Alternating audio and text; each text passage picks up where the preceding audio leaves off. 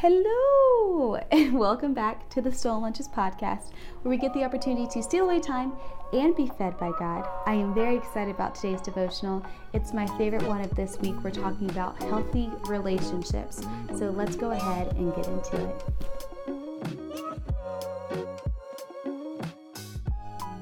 God wants us to have healthy relationships, right? And those consist of people that pour into each other's lives, giving and receiving the fuel that is needed for our tank. The best friendship example is in 1 Samuel, and that's the bond between Jonathan and David. They had such a deep friendship and brotherly love, and God desires that for us. People who encourage others and easily forgive wrongs. People who are following God's will for their life. These are healthy relationships, people that will help you get to your next relationship with God. And that is going to lead to a full and abundant life.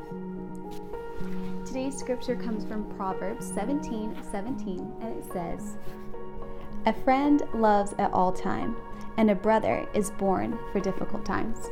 Now that you guys have heard the word, let's go out and be doers today. Love you guys.